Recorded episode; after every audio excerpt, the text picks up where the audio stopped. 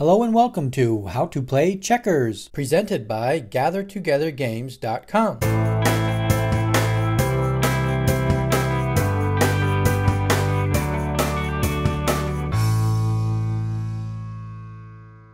This video will cover how to play the board game Checkers.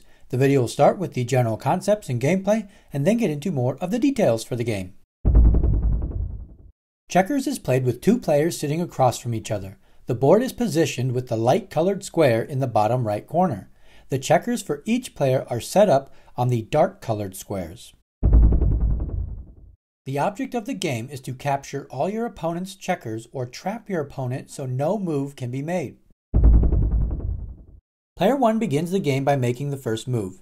The checkers can move diagonally forward one space. Player 2 moves a checker for his turn. Players take turns moving one checker at a time. A checker is captured by jumping the opponent's checker with your own checker. A jump can be made when the square behind your opponent's checker is open. More than one checker can be captured during a turn by multiple jumps being made with the same checker. Player 2 is able to capture two of player 1's checkers on this turn. Players continue to take turns making moves. Skipping ahead, if a player is able to move his checker to the other side of the board, that checker is kinged. Player 2 got a checker to the other side of the board, and a checker is stacked on top to signify the checker being kinged.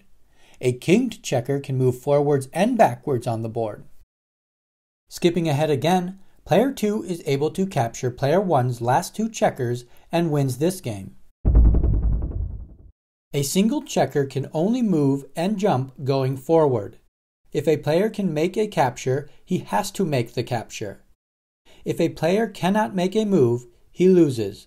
That wraps up how to play checkers. If you found this video helpful, give it a thumbs up and get more game tutorials by subscribing to our channel, Gather Together Games.